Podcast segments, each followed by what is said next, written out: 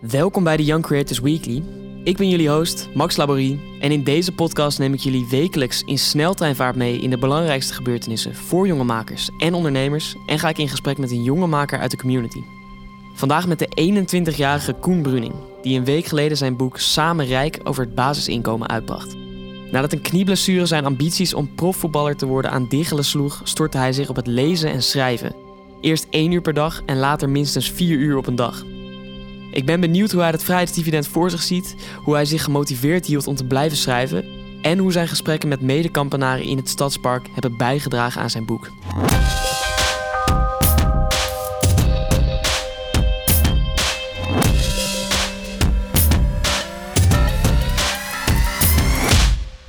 Koen, welkom. Hallo. Leuk dat je bent. Ehm, een boek over het basisinkomen. Best wel een pittig onderwerp, zou ik denken.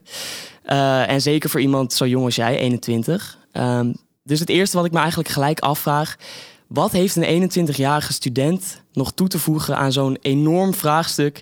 waar menig politicus, filosoof, econoom zijn hoofd al aan heeft gebroken? Ja, nee, het staat ja, boven, buiten, buiten kijf, boven paal. Hoe je dat ook noemt, dat er inderdaad al heel veel over geschreven is. En dat er ontzettend mooie boeken al zijn geschreven door bijvoorbeeld Rutger Bregman of de Engelse Guy Standing of de Belgische hoogleraar Philip van Parijs. Uh, die vanuit verschillende invalshoeken naar het idee kijken. Of dat nu Rutger is die eigenlijk onderzoekt: hey, wat voor experimenten zijn er in het verleden gedaan? Wat is de geschiedenis van het idee en hoe kunnen we het eigenlijk wellicht invoeren?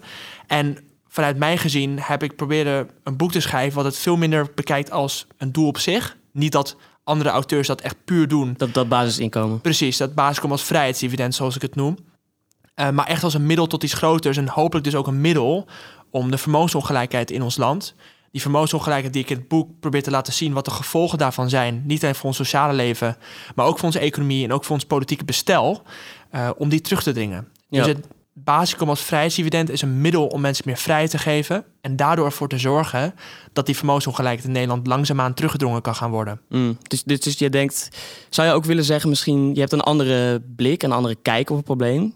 Denk je dat het misschien ook jouw jeugdige blik is, die, die voor wat verfrissing zorgt? Of zou je dat niet per se zeggen? Ja, ik denk dat dat iets is wat voor andere mensen ja, dat andere mensen dat zouden moeten zeggen en zouden moeten herkennen van oké, dat is iets waarin ik jou herken, jouw jeugdblik herken. Ik zelf heb ook in de inleiding, bijvoorbeeld toen ik op bezoek was geweest bij Boris van der Ham, een politicus van, oud-politicus van D66, die mij vertelde dat ik dus ook gebruik moest maken van die frisse blik, zoals je zegt. En zoals ik ook in mijn inleiding zeg, is wellicht die frisse blik dat ik natuurlijk van een generatie stam, dat ik deel ben van een generatie die het relatief gezien steeds slechter is gaan hebben op allerlei vlakken. Dus jij herkent dat probleem uh, beter? Precies, of dat nu op materieel vlak is, uh, omdat we geen huis kunnen kopen of wat dan ook. Uh, of op emotioneel vlak, omdat je ziet dat jongeren bovenmatig eenzaam zijn bijvoorbeeld. Ja. En die problemen, probeer ik, die problemen probeer ik ook in mijn boek te analyseren. En wellicht zie ik ze scherper, omdat ik dus ook deel ben van die generatie. Ja. En nog voordat we echt uh, dieper op de inhoud en op het schrijfproces van het boek uh, gaan hebben. Hoe, hoe kwam het idee eigenlijk in je op? Uh, je hebt het al over vermogensongelijkheid dus. hoe, hoe, kwam jij, hoe kwam je erbij om hierover te gaan schrijven? Ja, dus in eerste instantie heb ik natuurlijk dat boek van Rutger Bregman gelezen, wat mij ontzettend heeft geïnspireerd. En ook die andere boeken over het basis. Maar het kwam zomaar op je pad. Uh... Ja, het kwam zomaar op mijn pad. En toen, wat mij echt getriggerd heeft, was het zien van Andrew Yang, een Amerikaanse presidentskandidaat, op YouTube. Toen hij een toespraak hield in Ohio, waar hij echt voor 100, max 200 mensen aan het spreken was. Totaal niet de engagement en de populariteit die hij ooit heeft, die hij uiteindelijk kreeg. Uh, dat was nog voordat hij uh, precies, en populair werd, was. Ja, en ik werd meteen door hem gegrepen. En eigenlijk ben ik hem sindsdien gaan volgen. En ook geïnspireerd door hem geraakt. En uiteindelijk is hij ook bij Joe Rogan toen op bezoek geweest. En toen is hij echt sky high gegaan. En is hij heel populair geworden. En heeft hij in Amerika bij de democratische zijde meerderheid voor het idee gekregen. En ook heel veel Trump-stemmers die zeiden ik had op Yang gestemd als hij het tegen Trump had opgenomen. Vanwege dat basisinkomen dus? Onder andere door dat idee. Omdat het een idee is wat puur vanuit de kracht van de mens denkt. En zegt, jij krijgt dit bedrag als teken van jouw burgerschap. Of dat nu jouw Amerikaanschap is of Nederlanderschap. En wij geven jou de kans om aan dit land mee te bouwen. Of dat nu is via betaald werk of via onbetaald werk. En wij gaan jou niet wantrouwen. En dat is iets wat voor mensen, of ze nu op de linkerkant van het spectrum, rechterkant of in het midden bevinden, heel dat, erg dat mooi. vertrouwen is gewoon heel erg mooi Precies. om te krijgen van, van je overheid. Zeker in deze tijden waarin we het gevoel hebben dat de overheid niet meer echt voor ons werkt, naar ons luistert en met ons beleid opstelt, denk ik dat het heel belangrijk is, niet alleen voor de jonge generatie, maar ook voor elke andere persoon in Nederland, om het gevoel te hebben dat er vanuit de overheid een teken is van waardering voor hetgeen wat wij elke dag in dit land bijdragen. Mm. En dat is heel mooi in dit idee. En, en toen jij dus deze video's van Andrew Yang tegenkwam op YouTube, was je al een beetje bekend met het idee, met het basisinkomen. Hoezo denk je dat het echt zo bij jou bleef plakken? Eh, hoezo vind jij dit zo'n belangrijk probleem? Het bleef waarschijnlijk heel erg bij mij plakken, omdat Yang en ook heel veel anderen een toekomst schetsen waarin die vermogensongelijkheid zal blijven stijgen. Niet alleen door ongelijke machtsverhoudingen, maar ook door bijvoorbeeld de invloed van digitalisering, de groeiende macht van techbedrijven, die hun technologie niet maken op een manier die voor onze mentale gezondheid goed is, maar ook voor onze economie, omdat het heel veel concurrentie bijvoorbeeld laat verdwijnen. En was dat dan een soort angstaanjagend eh toekomstperspectief voor jou? Het mag een angstaanjagend toekomstperspectief zijn, maar tegelijkertijd moet je ook kunnen zeggen waar liggen de mogelijkheden om een omslagpunt te bereiken. Of in ieder geval een, een, een nieuwe bloeiperiode, of hoe je dat ook wil noemen, om ervoor te zorgen dat we tegen kunnen gaan. Dus je mag best zeggen, hey, dit kan best angstaanjagend zijn, maar het is niet alsof het onvermijdelijk is. En dat is het belangrijke verhaal, niet alleen in Yanks verhaal, niet alleen wat ik ook in mijn boek in hoofdstuk 2 zeg, uh, maar ook van anderen. We moeten optimistisch blijven over de manieren waarop we uiteindelijk onze samenleving op een betere manier kunnen organiseren. Ja, en dat optimisme is dus eigenlijk wat jij aan kaart, uh, aan kaart stelt, Ja. in kaart brengt. Hey, en eigenlijk ben je net te vroeg, want uh, het boek is een week uit. Ik heb het nog niet gelezen. Er ligt hier een kopie op tafel. Die ga ik zo meteen, uh, ga ik zo meteen na de opname eens even verslinden. Maar um, ik weet er dus nog niks van wat er precies in staat. Uh, wat is in het, in het kort het probleem dat je aanstipt en de oplossing die je betoogt? Ja, wat ik eigenlijk probeer te laten zien in mijn boek, en daarvoor gebruik ik het metafoor van een democratisch huis, die dan onze samenleving moet voorstellen, dat je eigenlijk ziet dat het huis, wat bestaat uit vier pilaren, die zijn sociaal, economisch, politiek en rechtsstatelijk, dat burgers steeds minder vrijheid hebben om aan die pilaren te werken. Steeds minder. Steeds minder vrijheid om aan die pilaren te werken. En hetgeen wat ervoor zorgt dat mensen minder vrijheid hebben om aan te werken, is hoe het dak eruit ziet. Het dak van het huis.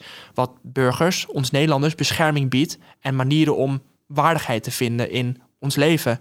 En dat dak bestaat uit de markt, de overheid en het maatschappelijk middenveld. En wat ik eigenlijk probeer te laten zien is dat naarmate die vermogensongelijkheid stijgt, het dak van de markt eigenlijk heel dominant wordt. De overheid verstrengeld raakt met de markt, bijvoorbeeld via lobbypraktijken. Ook vandaag is weer uitgekomen dat ministers een derde van hun tijd besteden aan het praten met 17 bedrijven. En niet met het MKB of wat dan ook. Mm. En daardoor dus veel minder beleid voor ons opstellen, maar veel meer voor de bedrijven die al heel veel macht en winst en wat dan ook hebben. Ja. En dat maatschappelijk middenveld in dat dak wordt eigenlijk verdrukt. En wat je dus, dus vervolg- hoe, hoe merken de mensen dat? Dus dat het beleid niet naar hen wordt gemaakt, maar naar die, naar die bedrijven. dat zie je bijvoorbeeld in de. Er zijn verschillende grafieken, bijvoorbeeld door Wouter Schakel, een onderzoek aan de Universiteit UVA, die laat zien dat eigenlijk het beleid, wat hoogopgeleide, op hoe je dat ook wil definiëren, graag zouden ingevoerd willen zien, dat die veel meer ook daadwerkelijk ja, ingevoerd worden dan die voor de midden- en eh, groepen daaronder. Daarnaast zie je ook gewoon in enquêtes dat mensen steeds minder het gevoel hebben dat zij macht hebben in Den Haag en de manier van besluitvorming. Uh, en tot slot zie je ook in ons huidige politiek bestel dat er eigenlijk een klein groepje mensen is die nadat we om de vier jaar ons stem hebben uitgebracht, heel veel besluiten. Of, en dat zijn in dit geval bijvoorbeeld polderakkoorden over onze arbeidsmarkt, pensioenstelsel, wat dan ook. Waarbij wij vrij weinig inspraak hebben nadat we eigenlijk gestemd hebben. Terwijl Ja. je zou eigenlijk daar een betere balans in moeten hebben. We moeten en om de vier jaar stemmen, maar je moet ook daaromheen mogelijkheden hebben voor burgers om inspraak te hebben in hoe beleid wordt vormgegeven. En, en hoe is 1000 euro per maand hier dan de oplossing voor? Want dit klinkt super politiek. En ik lees ook die 1000 euro per maand. Die zorgt er dan ook weer voor dat mensen bijvoorbeeld hun talenten eh, en hun creativiteit weer kunnen gaan Ja. uiten. Hoe is dat basisinkomen daar een oplossing voor? Ja, dus het idee is eigenlijk dat door mensen dat vrijheidsevent te geven, door die balans in het dak weer te herstellen in het voordeel van het maatschappelijk middenveld, je niet alleen een gezondere markteconomie en overheid gaat krijgen die efficiënter en meer gezond zullen functioneren, maar ook dat mensen meer mogelijkheden hebben om aan die pilaren te werken. Want wat je zult zien in ons sociale leven, waarbij ik laat zien dat naarmate de vermogensongelijkheid stijgt, het vertrouwen tussen mensen daalt, mentale gezondheid verslechtert, fysieke gezondheid en levensverwachting tussen hoog en laag opgeleid, rijk en arm uit elkaar groeit. Daardoor geven mensen door het vrijheidsevent meer, meer, meer mogelijkheden om minder stress te voelen, vrijwilligerswerk te gaan doen, wat dan ook voor werk. Zij, zij kunnen dan aan die pilaren gaan werken. Ze kunnen... En dat geldt dus ook ineens, eveneens voor ons economische pilaar. En dus ook voor die politieke pilaar. Want geef je mensen dat bedrag en je zorgt er tegelijkertijd voor als politiek omdat je mensen dat vertrouwen geeft om ook ons politiek bestel open te breken en te zorgen dat er meer inspraak van onderop mogelijk is. Omdat, omdat mensen dat bedrag hebben, hebben ze ook daadwerkelijk de tijd en mentale ruimte om die dingen te gaan doen. En dat kan een heel mooie dynamiek gaan creëren in Nederland. En ervoor gaan zorgen dat beleid op een meer gezonde manier opgesteld wordt, uitgevoerd wordt, waardoor Nederland die vermogensongelijkheid hopelijk terug kan gaan dringen. Of in ieder geval voor kan zorgen dat Nederlanders het gevoel hebben dat er naar hun geluisterd wordt. Ja, en, en uh, Yang heeft het hierover gehad. We hebben het net over hem gehad. Hij uh, was in Amerika presentskandidaat.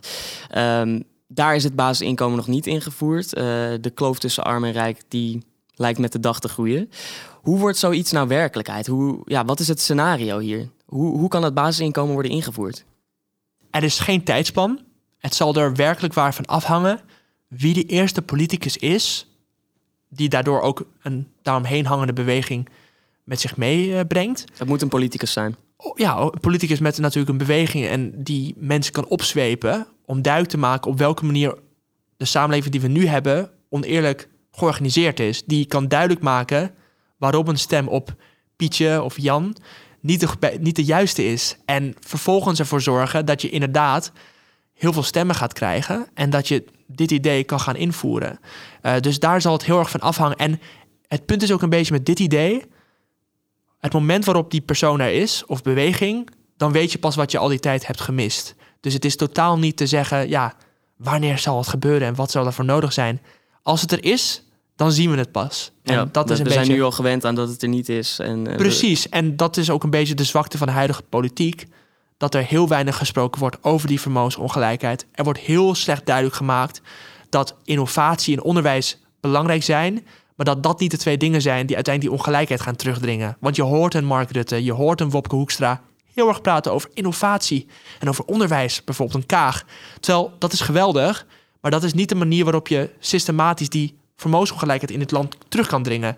Daarvoor heb je een vermogensbelasting nodig. Daarvoor heb je een belasting nodig op techbedrijven. En als je dat aan mensen duidelijk kan maken, dat noem je politiek ondernemerschap, dan ga je heel veel zetels winnen. Maar uh, jij hebt nu een boek geschreven, dat is één ding. Moet jij niet die politicus worden? Moet jij niet gaan opstaan en uh, hiervan werkelijkheid maken? Is, is dat een ambitie van jou? Het is een ambitie om dit, dit idee in te voeren. En de tijd zal leren of ik diegene ben of dat ik een andere persoon kan helpen dat te doen. Dat, de, de wereld is zo complex en onvoorspelbaar dat je niet weet wat daar ja, uit kan gaan komen. Mijn, mijn ambitie is primair om dit idee in te gaan voeren en de visie die daaromheen hangt en die ik ook hopelijk in het boek heb weten te verwerken. Om die te laten leven onder de mensen. Precies. Nou, ik hoorde van Elias namelijk, Elias Marseille, die was uh, eerder hier ook uh, te gast bij de podcast. Jullie kennen elkaar van de studie. Dat je het liefste ooit premier zou willen worden. Is daar iets van waar en hoe ga je dat waarmaken? Dat is wel waar. Maar dat ook weer, heel erg cliché, een middel tot iets groters. Premier zijn is niet een doel op zich, wat een beetje nu het geval is bij een Mark Rutte om de langzittende premier te worden. Maar het is een middel om ervoor te zorgen dat je hopelijk, of dat nu vier jaar, acht jaar of langer is, die ongelijkheid in het land terug te dringen. Want dat is het meest belangrijke factor voor hoe een land eh, uiteindelijk uitziet en hoe het land functioneert. En als je die niet terugdringt, dan ben je naar mijn mening geen goede premier. Dus als ik dan premier zou worden, dan is dat het doel. Als ik dan dat niet bewerkstellig, fucking Kunnen kill jou, me. Uh... nee, maar zeg dan... Kunnen we jou gaan lynchen? Precies, want dat is het enige punt. En dan, weet je, als ik dan verrot word door de macht en ik, en ik zit er en ik zeg... Ja, maar kijk, ik heb wel dit polderakkoordje in elkaar geflanst. Dan, is dat, dan moet je gewoon zeggen, ja, maar toen jij 21 was, toen heb je dit gezegd. Het staat nu op de podcast, dus... Uh... Dus dit was jouw doel en dat heb je niet bewerkt. En dan ben ik daar, hopelijk ook, word ik daarmee scherp gehouden. Ja. En hopelijk behoud je je ethiek een beetje. Maar in ieder geval samenvattend, je, je, je wil dit probleem echt gaan aanpakken. Schrijven erover is één ding en het laten leven onder de mensen. Maar uiteindelijk uh, zul je er op een manier ook uh, actie van maken. Zij het uh, door iemand anders daarin te begeleiden of door zelf de politiek in te gaan. Ja. Um, Ik wil eigenlijk ook nog even teruggaan in de tijd, want uh, je bent niet altijd schrijver geweest. Uh, je had eerst je ogen gezet, uh, zoals zoveel jongens, op een voetbalcarrière, professionele voetbalcarrière. Um, en het leek werkelijkheid te worden. Je had, een, je had een beurs binnen bij een Amerikaanse universiteit. Hoe, hoe, hoe is dat gelopen? Ja, ik heb dus vanaf jongs af aan gevoetbald. En dat was mijn first and foremost passie. Daar was ik elke dag mee bezig. Daar liet ik dingen voor gaan. Daar ja, deed ik alles voor, lang verhaal kort. En op een gegeven moment kon ik op 18-jarige leeftijd, dacht ik erover na om naar Amerika te gaan, om daar met een beurs te gaan voetballen. Want ik wilde gewoon wel doorstuderen. Dus toen ben ik in de zomer van 2018 drie weken in Amerika geweest aan de westkust. En heb ik daar eigenlijk mezelf in de kijker proberen te spelen bij heel veel... Dan moet je daar langs gaan, dan moet je... Ja, dan ga je daar langs, ga je naar camps, zoals je dat noemt. ID-camps, identification camps. Dat klinkt heftig. en dan ga je daar met... niks met voetballen te maken Dan ga je dus met Amerikaanse jongens op universiteit daar spelen. En hopelijk jezelf in de kijker spelen. En dan was ik teruggekomen inderdaad, na drie weken. En had ik op de University of Southern Georgia een beurs kunnen krijgen. En op Bard College, wat een ander soort universiteit was. En ja, dan is het nog even dat je dat jaar afmaakt bij AFC, waar ik speelde, in de onder 19. Laatste jaar, 6 VWO afmaken en dan gaan. Alleen toen heb ik in dat laatste jaar mezelf dusdanig overtraind uh, op mijn voetbalclub... door op maandag, dinsdag, donderdag eigenlijk elke uur weer te gaan voetballen. Ja, waardoor ik dus mezelf overtraind heb. En ja, ik loop nog steeds met die knie en dat schade in de kraakbeen. Je liep uh, normaal binnen hier uh, in Ja, precies. Want ik, maar je kan niet meer voetballen. Nee, ik kan niet sprinten en niet schieten en dat soort dingen. Kijk, lopen kan ik zeker. Uh, maar ik ben ook wel geopereerd reeds, waardoor ze het kraakbeen hebben weg kunnen halen. En ja, het is nu glad, zoals de arts dat zei. Maar ja, ik zal gewoon moeten zorgen dat die knie wat opgetraind wordt. En dat het op welke manier mogelijk toch wat beter gaat. Maar voetballen zal ik nooit doen. Dus, maar wat, wat, deed dat met je? Want je had echt alles op alles gezet, zoals je zegt, om, uh, om professioneel te gaan voetballen. Of in, in ieder geval met die beurs uh, bezig te gaan. Uh, je had zelfs zoveel ervoor opgeofferd dat het je ondergang werd eigenlijk. Ja, dan kan ik me voorstellen dat je, dat je verslagen bent. Was dat ook zo voor jou? Ja, want in het begin weet je nog niet helemaal wat er nou eigenlijk met de knie aan de hand is. Want je raakt geblesseerd in september 2018. Dan denk je, oké, twee maandjes, want het, we dachten dat het de pace was. En dan weer door. En dan gewoon weer door. En dan kun je die beurs alsnog fixen. Alleen op een gegeven moment had ik een wedstrijd in december. Want ik kwam dus terug, dacht ik, van de blessure. En toen ben ik ingevallen tegen AZ. In een vriendschappelijke wedstrijd. En toen heb ik 10 minuten gespeeld. En toen werd ik eruit gehaald. Omdat ik niet kon springen. Ik rende niet, want ik deed alles met mijn linkerbeen. Dus dat linkerbeen verzuurde ook helemaal tijdens die wedstrijd. Waardoor ik gewoon niet snel was. Ik kon helemaal niks. Dat is de allerlaatste wedstrijd die ik heb gespeeld. Toen heb ik in mei een MRI-scan uitslag gekregen. En dat was dus inderdaad dat ik schade had aan mijn kraakbeen. En toen kwam die klap natuurlijk wel definitief binnen. Van, oké, dit is het gewoon. Ja. Dus ja, dat was natuurlijk heel jammer en ontzettende verslagenheid bij mij. Alleen ik was gelukkig al heel lang bezig dus met lezen destijds. Ja, dat, was, al, dat was al destijds ja, was dat al ingezet. September 2018 raakte ik geblesseerd. En toen heb ik een boek opgepakt van Daniel Kahneman, Thinking Fast and Slow. Uh, denken in het Nederlands. En ja, sindsdien ben ik nooit meer gestopt met lezen. Dus ik, was al wel, ik had al wel iets gevonden om mezelf in te duiken. En in die zin is dat ook weer iets wat ja, je kunt definiëren als ondernemen. En daarom ook dat, dat is even een kort uitstapje. Ik ook in mijn boek, als we het hebben over risico nemen. Dat is ook weer zo'n slim trucje. Tegenwoordig hebben we het idee bij ondernemen. Dat is dan iets wat een bedrijfje starten, eh, innovatie, gaan zo maar door. Terwijl ondernemen is ook gewoon risico nemen in je leven. En op welke manier mogelijk jezelf beter proberen te maken. En de omgeving om je heen, je familie. Het is ook in de sociale gemeenschap dingen opzetten. Waardoor mensen minder eenzaam worden. Bijvoorbeeld initiatieven tegen eenzaamheid. En ga zo maar door. En als wij een bredere definitie gaan hebben van hoe mensen aan dit land waarde toevoegen dan krijgen we gewoon een heel mooie, veel meer mooiere samenleving. Want, want, want, ging jij dat lezen en dat schrijven ook doen met dat idee in ogen? Ik, ik kan me dus voorstellen, aan de ene kant misschien wel om die leegte op te vullen die het niet meer kunnen voetballen had achtergelaten, maar dus ook aan de andere kant om uh, waarde toe te voegen aan de maatschappij. Ja, precies. Kijk, je vult in eerste instantie een leegte op, maar naarmate je meer boeken leest, ga je ook beter begrijpen hoe de samenleving werkt wat de dingen zijn die niet werken, wat wel werkt. Dan wordt het gewoon echt iets waar je heel erg veel interesse voor hebt. Precies, en daar ga je dan vervolgens nog meer in, in, in vastbijten. En vervolgens ga je daarmee door. En vervolgens denk je, oké, na mijn 6 VWO laatste examen van MNO... ben ik gewoon, dacht ik, oké, duizend woorden per dag. En dan zien we wel. En ja, die zomer ben ik het land doorgegaan. Heb ik heel veel voor- en tegenstanders gesproken, economen, gaan Ja, ze maar door. Hoe was dat om, om, om die voor- en tegenstanders te spreken? Ja, interessant. En je bent Wat voor mensen heb je gesproken? Ja, bijvoorbeeld een Bas Jacobs, econoom aan de Universiteit eh, Erasmus. Eh, Frank Kalshoven, columnist van de Volkskrant, die zijn er wat meer sceptischer tegenover.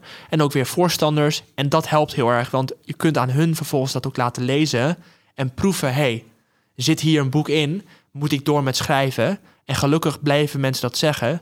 En natuurlijk was het toen nog lang niet goed genoeg voor een, voor een uitgeverij. Maar ja, uiteindelijk heb ik die toch mogen vinden waar ik heel dankbaar voor ben. Hmm. En eh, ja, Maar als we nog even teruggaan naar die, naar die gesprekken die je bijvoorbeeld met de, met de critici hebt gevoerd. Hoe, hoe ging dat dan? Wa- Was je dan een beetje als broekje daar je ideeën aan het, aan het afvuren en dat zij zo zeiden van nee, nee, nee, dit is niks? Zeker, wel een beetje als een broekje natuurlijk. En soms schuurt het ook.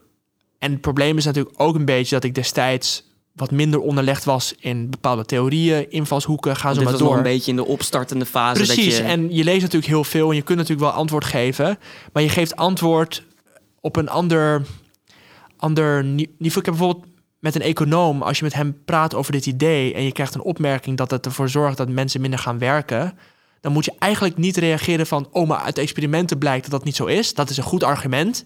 Maar nog meer is, als je het beter begrijpt, welke aannames, ehm, welke, van welke aanname die, die, dat, dat antwoord komt binnen de economische theorie. Want binnen die economische theorie komt een aanname van dat mensen continu hun eigen zelfbelang nastreven binnen de neoclassieke Hmm. economische theorie. utility. eh, Precies, en dan kom je ook tot de conclusie: geef je mensen geld, dan gaan ze niet meer werken. Terwijl werken is iets wat we ook uit intrinsieke motivatie doen.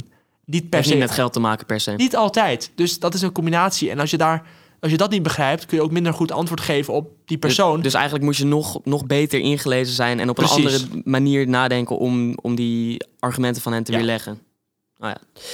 Ehm, en je bent ook, eh, je bent niet alleen maar bij geleerden en experts langs geweest. Je hebt ook eh, veel geschreven of gelezen in het stadspark in Kampen, las ik. Ehm, en daar heb je ook normale mensen gesproken. ja, Eh, hoe je dat ook wil noemen. Gewoon ja, mensen, uit mijn Gewoon- mensen uit mijn stad. En Ja, Kampen is een ontzettend mooie stad. Hoe, hoe waren die gesprekken en hoe vergeleken die met de eh, gesprekken met de experts? En ja, wat is het belang van, van dit soort gesprekken?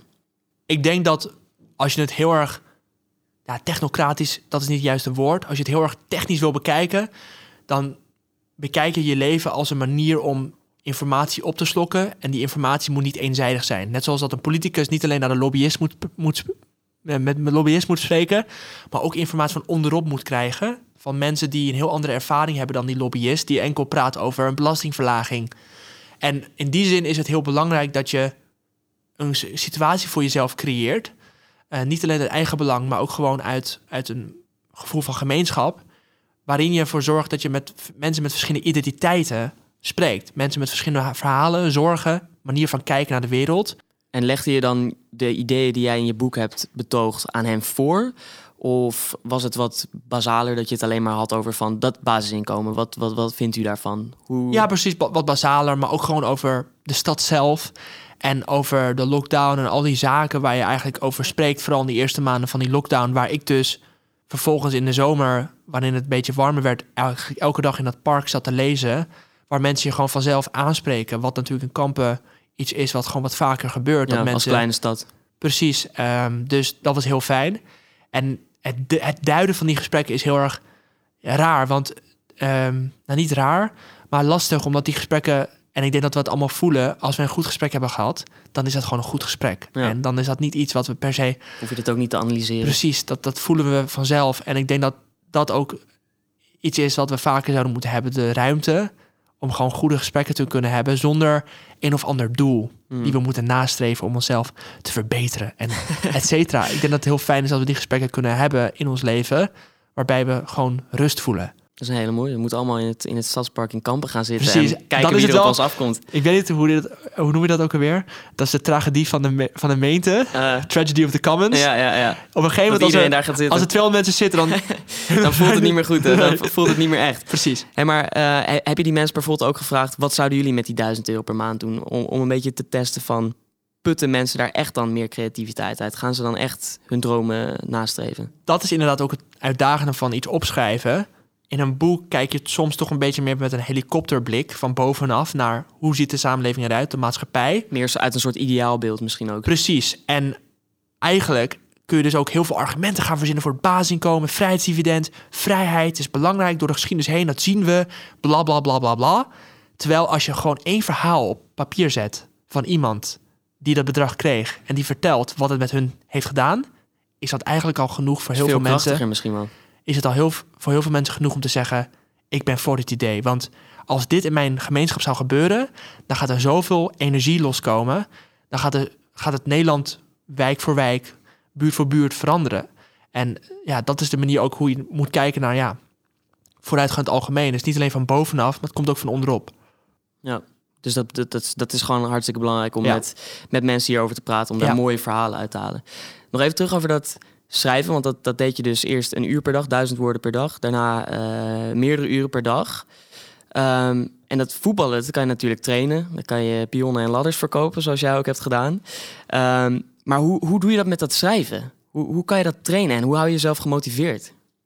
Ja, ik heb gewoon van mezelf, of dat nu komt door mijn vorm van PDD-NOS of wat dan ook, gewoon een soort van hang om een structuur te hebben in mijn dagelijks leven. En dat dat daar, is een, eh, een vorm van autisme, PDD-NOS. ja, een vorm van autisme die op mijn eh, zesde is gediagnosticeerd. En toen ben ik twee naar een speciale school geweest. En sindsdien zit ik eigenlijk vanaf groep 6 alweer in het reguliere onderwijs. Wat me ontzettend goed heeft gedaan. En ik ben gelukkig op welke manier mogelijk ontzettend goed gesocialiseerd. Of hoe je dat ook wil noemen. Maar ik ben nog steeds Koen. En Koen heeft eh, goede eigenschappen en negatieve eigenschappen. En dat heeft elk persoon. Mm. Dus in die zin wil ik mezelf ook eigenlijk niet zien als... hey, ik heb dat, dus dat betekent dat ik dit en dit en dit heb. Alleen ik denk wel dat dat structurele, dat, dat ik Dat je dingen- gewoon jezelf daartoe aan kon zetten, Precies. elke dag zoveel uur.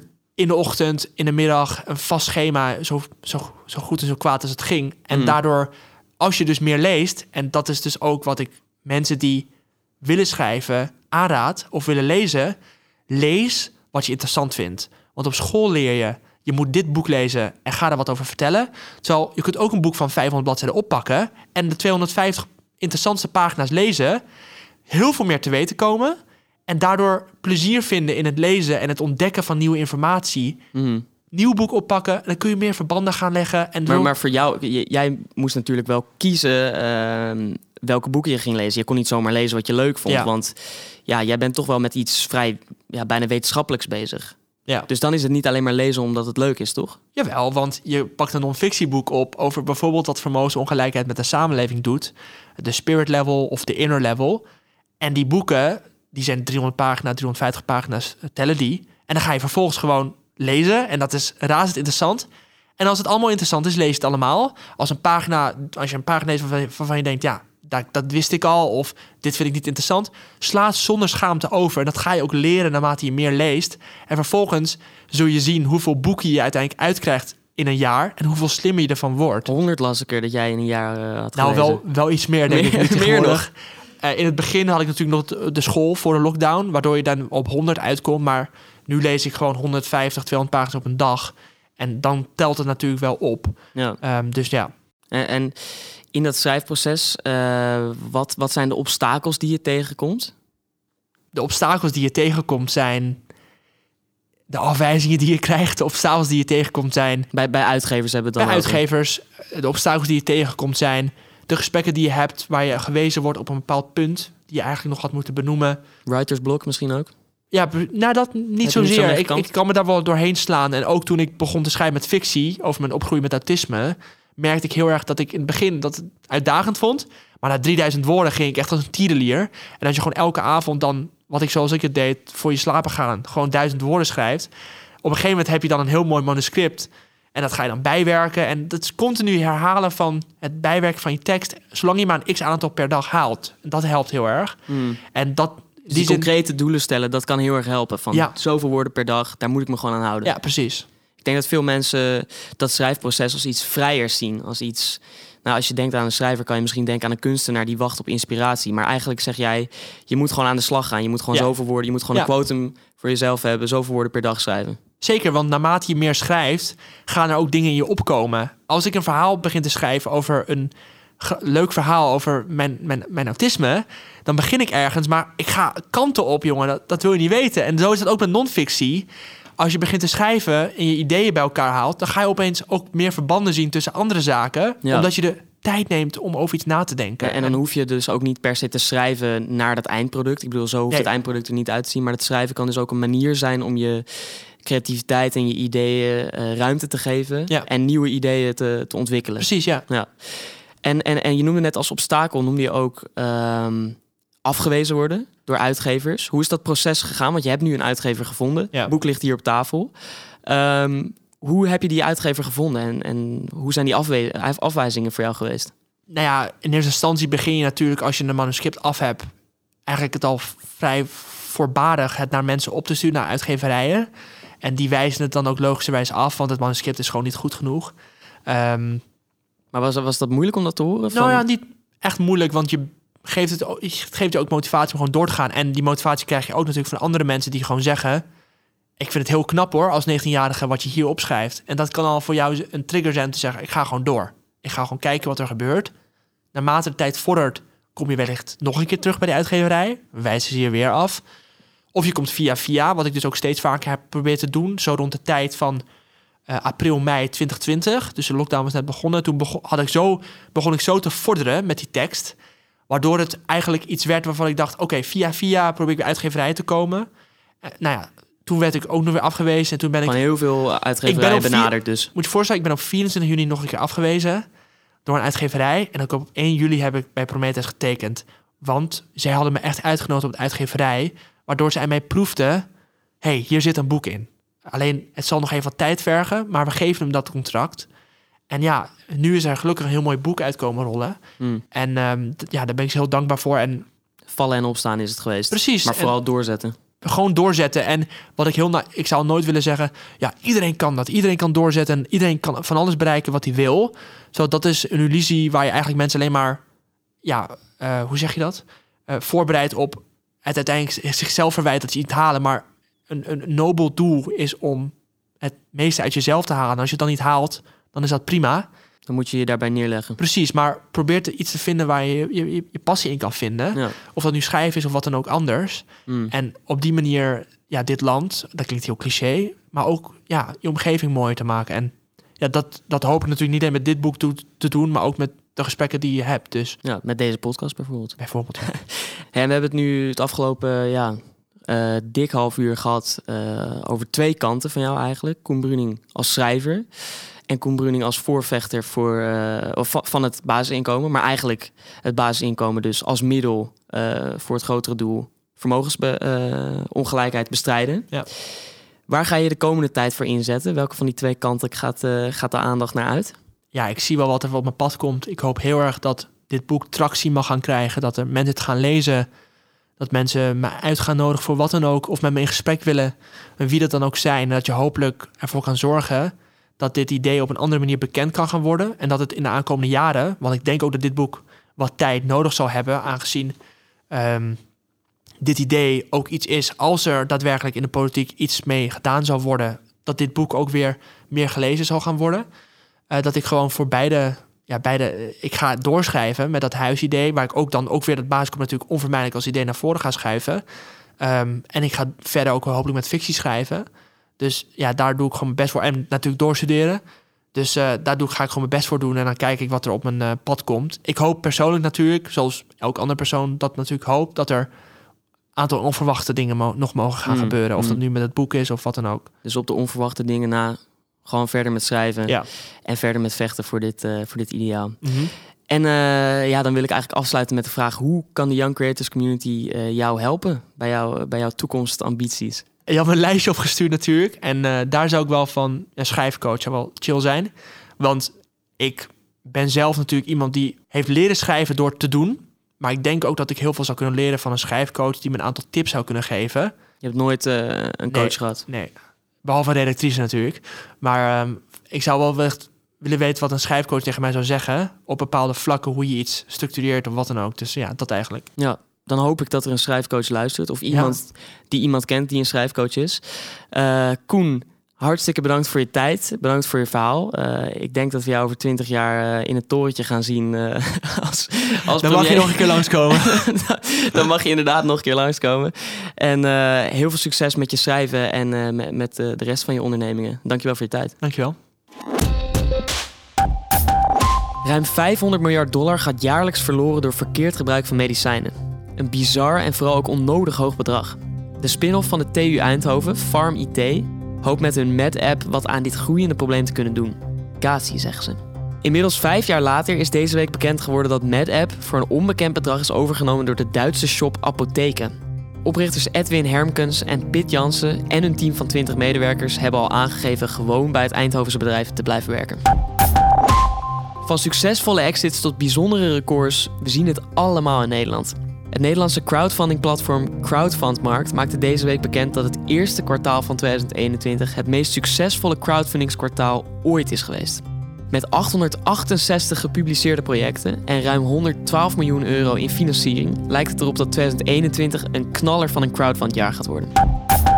En dan nog even iets totaal anders. Het is weer tijd voor de kwartaalaangifte van de omzetbelasting. Stel deze taak, die vast al maanden op je to-do-lijstje staat, dus niet langer uit en doe voor 30 april je BTW-aangifte. Momenteel zijn we bij Young Creators op zoek naar een strategische partnership manager die samen met ons een geweldig project op poten gaat zetten. Als partnership manager ben je iemand die graag nadenkt over strategie, een vlotte babbel heeft en die niet kan wachten om samen met andere Young Creators op zoek te gaan naar partners en sponsors om nog vettere events te realiseren. Daarnaast zijn we op zoek naar een daadkrachtige chief online. Iemand met een creatieve en strategische mindset om meer dan 30.000 Young Creators te inspireren en betrokken te houden. Als Chief Online zul je je samen met een gemotiveerd team bezig gaan houden met het beheren en verbeteren van de online kanalen en denk je mee over de toekomst van de Young Creators Community. Ben of ken jij de juiste persoon? Check de vacature via de link in de show notes of stuur direct een mailtje naar tino@youngcreators.com. Binnen Young Creators zijn we de afgelopen maanden druk geweest met het optuigen en doorontwikkelen van Team Publish. Een team toegewijd aan het verspreiden van verhalen voor, door en over Young Creators met de hele community.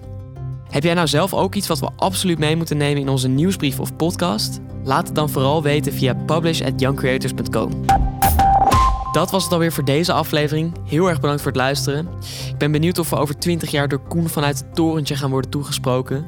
Tot die tijd wens ik hem natuurlijk heel veel succes met schrijven en met al zijn andere ondernemingen natuurlijk. En ik ga maar eens op huis aan om gelijk zijn boek te verslinden, want ik ben wel benieuwd of hij zijn ideeën net zo mooi op papier heeft gezet als hij ze hier bij de Young Creators Weekly heeft uitgesproken. En oh ja, volgende week zijn we natuurlijk gewoon weer met een nieuwe aflevering. Dus graag tot dan.